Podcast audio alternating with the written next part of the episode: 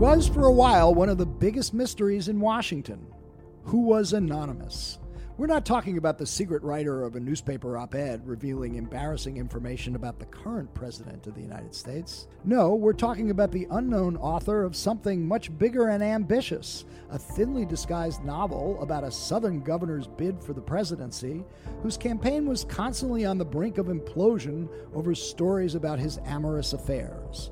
The novel, a bestseller, was called Primary Colors, and while there was no question it was based on Bill Clinton and his roller coaster ride to the presidency, there were lots of questions about who wrote the book. The author was identified only as anonymous, and for a few months in the summer of 1996, there was an active guessing game about who he or she might actually be, with news organizations running lists of top suspects, along with adamant denials from most of them. One magazine was especially engaged in the game, Newsweek, and at one point it fingered an obscure former speechwriter for ex New York Governor Mario Cuomo as the culprit. Then it turned out that Newsweek's editors knew exactly who Anonymous was, one of its star political writers, something the Newsweek editors chose not to share with its readers. We'll look back at the hunt for Anonymous and what it might tell us about the current search for the author by the same name of that now notorious New York Times op ed on today's episode of Buried Treasure.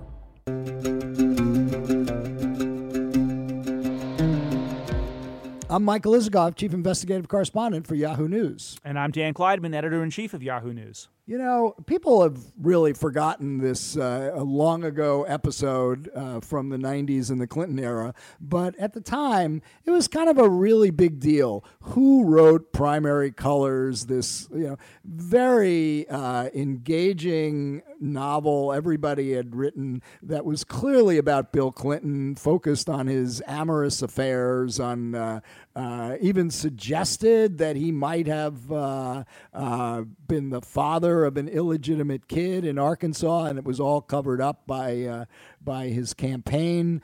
Um, but uh, everybody wanted to know who wrote that book. Yeah, it was the summer of '96, um, and yeah, it was the huge parlor game in Washington among reporters and politicos uh, and this big mystery and kind of obsessed everybody. You know, not the most important story in the world, at least the way it started. Um, it then got to be more serious, and particularly for uh, us at New at Newsweek, uh, because it turned out that anonymous was Joe Klein. Um, one of our columnists and uh, premier uh, political columnists in the country. Um, of course, uh, and um, one of the things that sort of made it so fascinating was while this the novel gave this uh, intimate glimpse of the Clintons and suggested that there was uh, truth to a lot of the stories of uh, of his philandering. Um, Joe Klein was actually uh, somebody quite sympathetic to Bill Clinton and uh, actually actively defended him from uh, many of the allegations he was facing as president. Yeah, that's one of the ironies of, of the whole story, and and it's uh, you know important to say that uh, you know Joe Klein um, was uh, has been um, and uh, I haven't seen his byline in a while, but really one of the uh, uh, sort of best observers of American political life, certainly in my lifetime. Um, and um, really understood the Clintons, um, and so this was a kind of a, a sad chapter. And uh, Mike, we are lucky to have our uh, former colleague and friend uh, John Alter uh, join us on uh, on this week's episode. John, who uh, was a, a terrific political columnist and reporter at, at Newsweek uh, all the years that we were there and, and preceded me anyway, um, and uh, is now and right in the middle and right in the middle of the hunt for anonymous. Uh, that is right. that is right. So so let's let, let us just start. Um, I, since we were all there at the time, I, I had uh, uh, just joined Newsweek like a few months before, before the whole place erupted in journalistic scandal. Um, but let's start with everyone's recollections uh, of how that uh, went down. And then, um, John, you played a particularly uh, important role um, in uh, in all of this, and, and, particularly why our former editor in chief Maynard Parker was um, uh, criticized and uh, and and questioned pretty aggressively about his conduct um, in this particular uh, matter. So, uh, John, just talk a little bit about about you know the, the the the atmosphere at the time, the kind of parlor game that everyone was involved in, um, and how you got involved in the story personally. So uh, this is not one of my finer moments, but um, as as will become clear uh, uh, when we get toward the end of the story, it, it actually inadvertently um, did me a lot of good in my career, as I'll get to. But initially, um, the background is that 1996, when this took place, uh, when Primary Colors came out, was an especially boring presidential election. Clinton Dole. Uh, Bill Bill Clinton was running uh, for reelection, and he was um, uh, opposed by Bob Dole, um, who was the Republican nominee, who was actually upset in the New Hampshire primary by by Pat Buchanan, which provided the only you know suspense of the whole uh, campaign, and it lasted a relatively short time. So the reason I mention that is that I have this distinct memory of being in New Hampshire at what you know might otherwise have been a very exciting debate, and all any of the reporters were talking about was who wrote primary colors. It had just like exploded in the political universe uh, as a as a really fun and compelling whodunit. And part and and, and, and, the, and partly, I mean, the the uh, journalists anyway, they knew that whoever wrote this book uh, was uh, a a talented writer and b someone who really knew the Clintons and um, their ride to power um, intimately, was able to describe it with great verisimilitude um, and, uh, and, and detail. Right, that's right. So the guessing game started, and and it was you know kind of fun. Um, people had a lot of different uh, ideas of who it might be, and Joe Klein's name came up very early um, for the reasons that you described. And I and a lot of other people asked Joe, you know, was it you? And he was adamant in his denials. You know, could not have been more adamant. Categorical, so, categorical, uh, over and over again. Categorical. categorical. Can, can I, and, I just take a, a step back? Ahead, Mike. Yeah, John, just take a step back. Why did people care? Um, well, I mean, I think part of it is because the campaign wasn't very interesting. So this was going on in the middle of a presidential campaign, and you had a lot of, you know, firepower uh, from political reporters that that didn't have a compelling contest. There was nothing going on on the Democratic side, and the Republican primary was pretty boring too. So. You but know, what what about the book made this such a such a big topic of discussion. You read the book. I mean, I read it at the time. Yeah. What was it that was in the book that was made this fodder for a Washington guessing game? Well, you remember this was before Lewinsky. It was after Gennifer Flowers, which took place during the 1992 campaign, but before the Lewinsky scandal. So, you know, reporters knew that Clinton had been a philanderer, but it, it had been a while since that had, you know, uh, it had been three years really since the Troopergate stories. So what um, that you know of him using Arkansas state troopers to procure women. So uh, at this point, this really very fine uh, roman à clef, you know, novel that had just a tremendous ring of truth, comes out. It was a lot of fun to read and it got Clinton. You know, it just nailed him as to what he's like. Um, and so um, you, you, had, you know, reporters who couldn't really write what he was like, what the president was like. Uh, uh, suddenly they had this novel that did that. And it just became a phenomenon. It happens occasionally with books. And then, of course, the fact that it, it, it was the author was unknown is what gave it its real kick. The initial printing was only about 60,000 copies, so it wasn't a blockbuster when it first came out. But then when the guessing game started and went on for weeks, suddenly everybody in the political world got caught up in the fun of just trying to find out. Okay, but you were you were and you were reporting it out. You were um, actively in the hunt to figure out who Anonymous was. Tell us about that. Right. So what happened was I uh, talked to um, Joel Benenson, who was a friend of mine. You know, who later became the Obama pollster and and Hillary yeah, Clinton pollster. Hillary Clinton's chief chief strategist. Much Hillary later. Clinton. And and Joel told me that there was a a, a speech writer, um, and I don't even want to uh, dignify him by giving you his name, who. But you uh, published his name, John. for- we published What? it. We we published his name in Newsweek. yeah. All right. Okay. Yeah, I'm not even remembering his last name. Luciano It was Italian. Siracusano. That was his name. Yeah. Okay. Luciano. Siracusano. that's anyway, so so Joe, uh, so uh, Joel Benenson said, I, I think you know you might want to take a look at this guy Luciano Siracusano. He's a really smart Cuomo speechwriter. Joel at that time was working for Governor Mario Cuomo, and um, you know uh, he, a lot of there was a lot of Cuomo in the novel, um, and it, it was at least a little bit plausible. So I called this guy up, and he basically claimed to me that it was him, without admitting it as such. You know, he was he was coy about it, but he was basically yanking my chain, and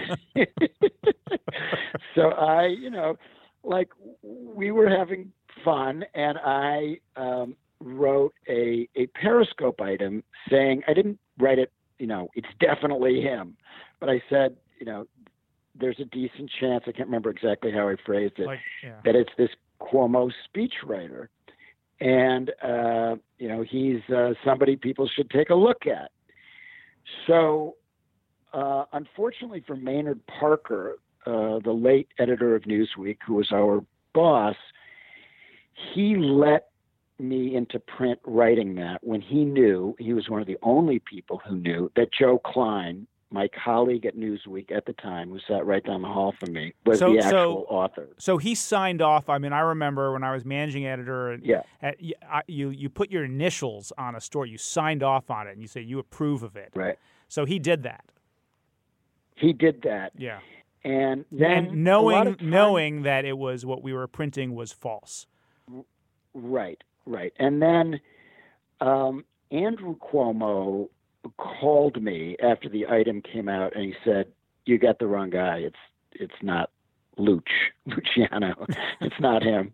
and I said, "Okay," and then many months passed, right, and because he, you know, it it took quite a while for Joe Klein to be busted. Uh, first, there was this Shakespeare scholar who had uh, at Vassar uh, named Donald Foster, who had um, had uh, made his reputation by identifying Shakespeare as the author um, of uh, of an obscure uh, sonnet that had been unsigned, and he compared um, the language of primary colors to other uh, articles that Joe had written, and he did a very close textual analysis.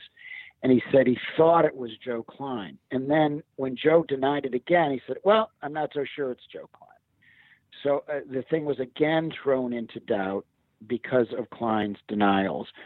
Then um, this uh, the Washington Post obtained a bound galley of the book Primary Colors that had markings on it, uh, corrections that were done in hand, and they compared those corrections to other handwritten notes that they obtained uh, that Joe Klein had written letters to people or whatever, and they hired a Chicago police detective handwriting expert, and they nailed that it was indeed Joe Klein. The handwriting was a perfect match, and Joe at that point confessed.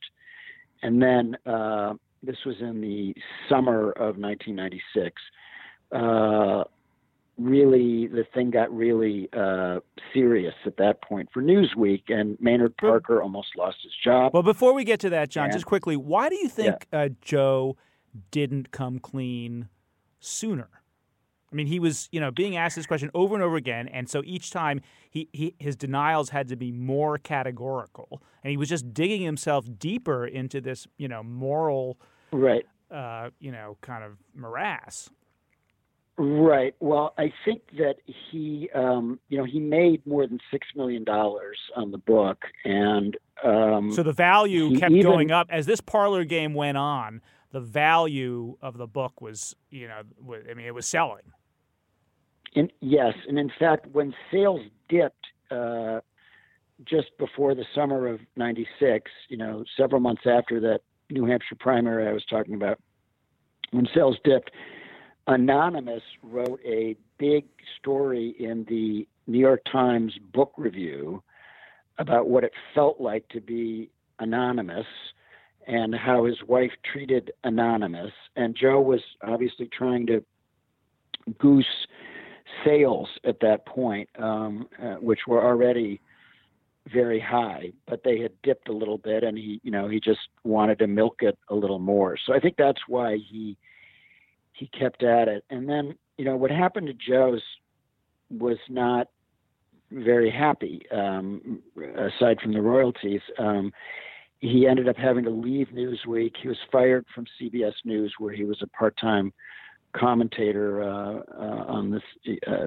doing election coverage and sometimes on the CBS Evening News.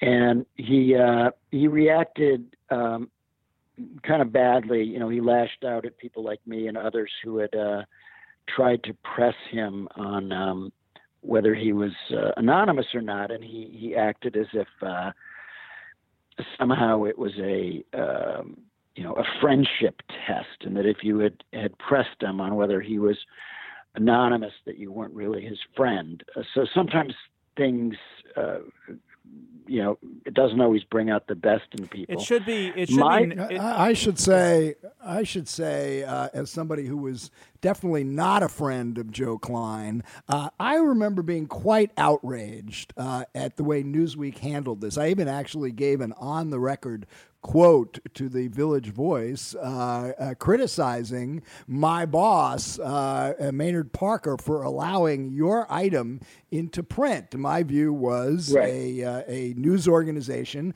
cannot knowingly uh, mislead its readers with false information, which Maynard Parker allowed Newsweek to do by publishing your item. Um, did did right. do you ever have a conversation with, with Maynard about this? Yes, uh, it got um, very uh, touchy. I totally agree with you. And Maynard um, tried to blame me. Uh, Joe tried to blame me. I almost left Newsweek. I was so angry about it. And then, uh, and Maynard himself, as uh, Rick Smith, uh, who was the big boss, the editor in chief, and publisher of Newsweek, as he uh, told me years later, Maynard became, came within a, a, hair's breadth of being fired at that point by by Rick Smith and Katharine Graham, uh, the uh, you know the CEO of the Washington Post company, uh, the parent company, um, and because for the exact reasons that you described, Mike, is that you know you, your first allegiance is to your reader, not to try to protect a star columnist who has you know uh, uh, published a book under a under uh, a pseudonym. Right. As so, I recall, you know, I mean, what I as I recall, Maynard's explanation um, was that he felt loyalty to Joe uh, because Joe told him. Uh, look, I promised my publisher that I would stay anonymous, um, and then his further rationalization was, well, look, this is a this was sort of trivial. It was an it was an it was an item about about fiction anyway, um, um, and and you know it took I think it took Maynard a while to sort of come around and really acknowledge uh, what what he had done, and that is also the case with Joe Klein because I, I remember Mike. First of all, I remember being in the in the Washington bureau when you were there and how outraged you were. You were fuming about this. I seem to remember you faxing things to no, no, I I don't remember that, but I do Okay, remember but- going on the record. All uh, and, so- uh, speaking to All right, uh, so this the is what Village but Voice. th- Yeah. this is a little piece of color that I remember. Uh, Joe Klein's uh, he, he it he did not. It took a while for him to sort of apologize for, and it was very half-hearted, um, as I recall it. And what I remember was, and this is just to show you kind of how tone deaf um, he was about it. He knew that the Washington bureau at Newsweek, which was a power center, was important. He was the chief political columnist at the time for Newsweek, um, and he couldn't afford to really alienate Well, he wasn't. he wasn't.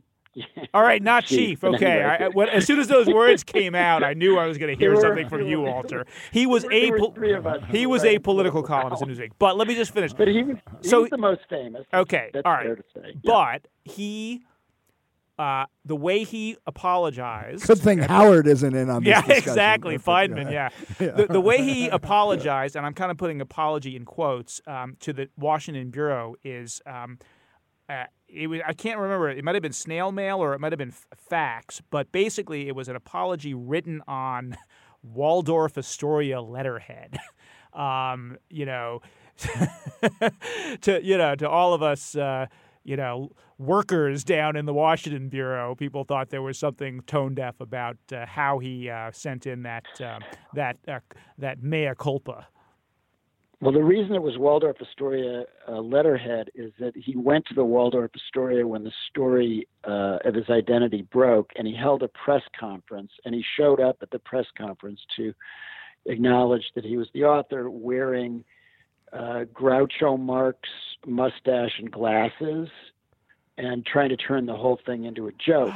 God. and nobody, nobody thought it was a joke. And by later that afternoon, he had been fired from CBS News, and his job at Newsweek was hanging by a thread. And I think at that point, he, you know, was holed up at the Waldorf, and he realized it would be smart of him to apologize to the Washington bureau.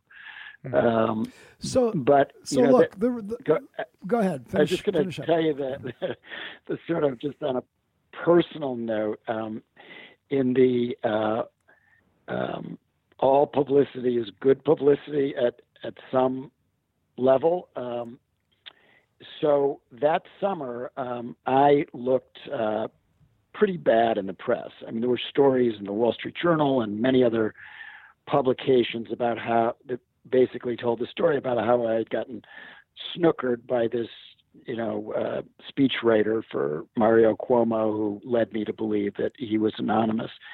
Um, and later that summer, I was at the Republican convention in um, in San Diego, and I ran into Andy Lack, who then and now is the president of NBC News.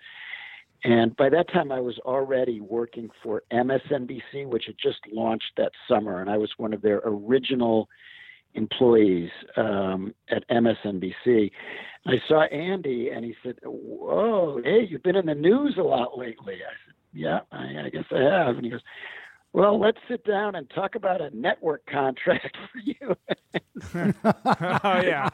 Oh God. It worked out well. So Klein gets fired and you get promoted. Okay. Um, So let's. Yeah. so look, pretty the much, reason yeah. we're having this discussion is because of the New York Times anonymous uh, uh, op-ed and the uh, current Washington guessing game about who that is, and of course, um, uh, just about every senior administration official uh, who. Has been uh, queried about this has denied that they are the author of this uh, uh, column eviscerating the president they work for, Donald Trump. So I guess the question uh, to ask, in light of the experience of, of Newsweek and Joe Klein, uh, is can we believe these denials? Uh, I don't think we can believe them. Um, uh, but um, I also think, and and this is uh, uh, kind of consistent with what you were saying about the um, uh, the, the primary color story. Even when it's at a much higher level, uh, I'm not sure it's worth all of the journalistic firepower that is underway trying to find out who this is. Um, you know, I mean, yes, we're all very curious about who it is, um, but you know, compared to an awful lot of other stories going on in Washington, I'm not sure it's immensely important who it is. If they find out, and they eventually will, whether it's weeks, months, or years from now, um, you know, and that person maybe has to quit, or if they're already gone, they go on TV for a couple of days.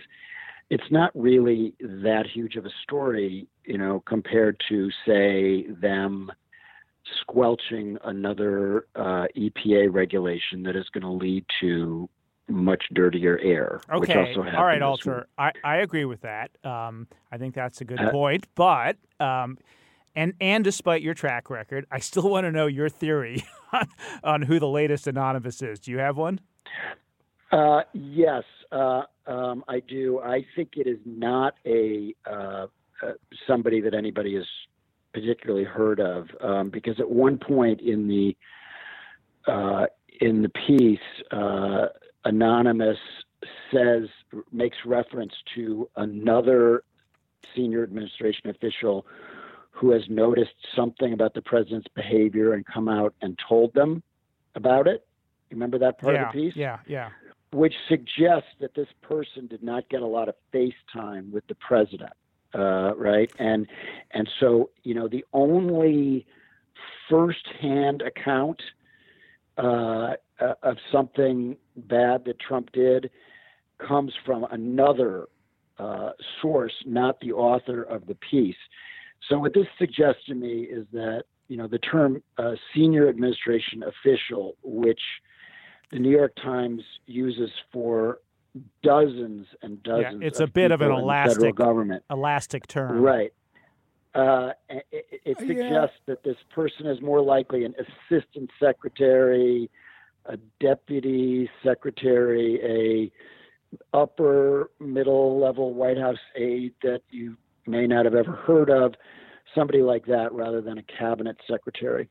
I got to say, if if if that's the case, uh, then I think the Times could end up as embarrassed over this as uh, Newsweek was over the Joe Klein episode. First of all, when you say senior administration official in this context, and you're talking about uh, uh, a active resistance within the government uh, to the president of the United States, the stakes are pretty high, and uh, I would think that an assistant secretary or somebody nobody's ever heard of really wouldn't cut it. Uh, and then also, there is that passage in the Times op ed where it talks about whispers among the cabinet among the cabinet about invoking the 25th Amendment.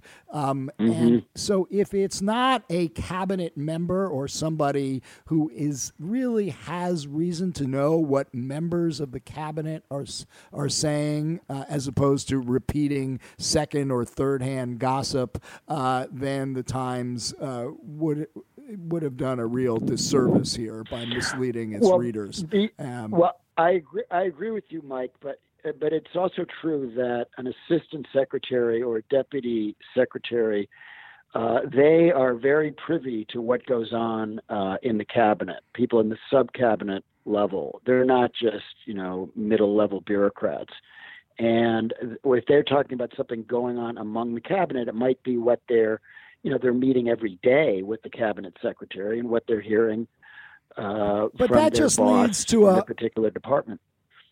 All right. All right. Well, that just leads to a whole other line of inquiry. How do you, Assistant Secretary, know that the cabinet was speaking this way and talking about this? Did somebody, did your boss, the cabinet secretary, tell right. you that? Uh, you know, there's right. there's a whole lot all of questions. Right. But okay. I think there's one thing we can all agree on. Yes, I, this is my line, Isikoff. It's not no, no. I was going to say that if there's one thing we can all agree on. Former Cuomo speechwriter. Yes, that's what I was going to say. It's not Luciano Siracusano. We can say that with great confidence. You're always stealing my lines, Isikoff. All right.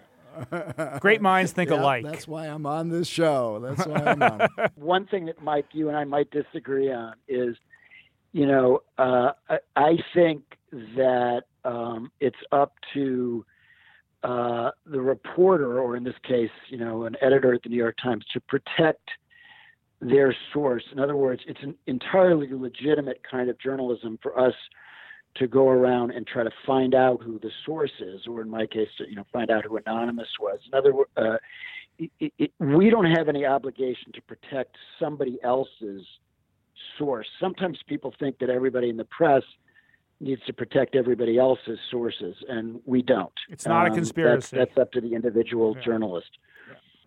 Yeah. All right. So if I can find well, out, we will. Uh, John, I might publish it.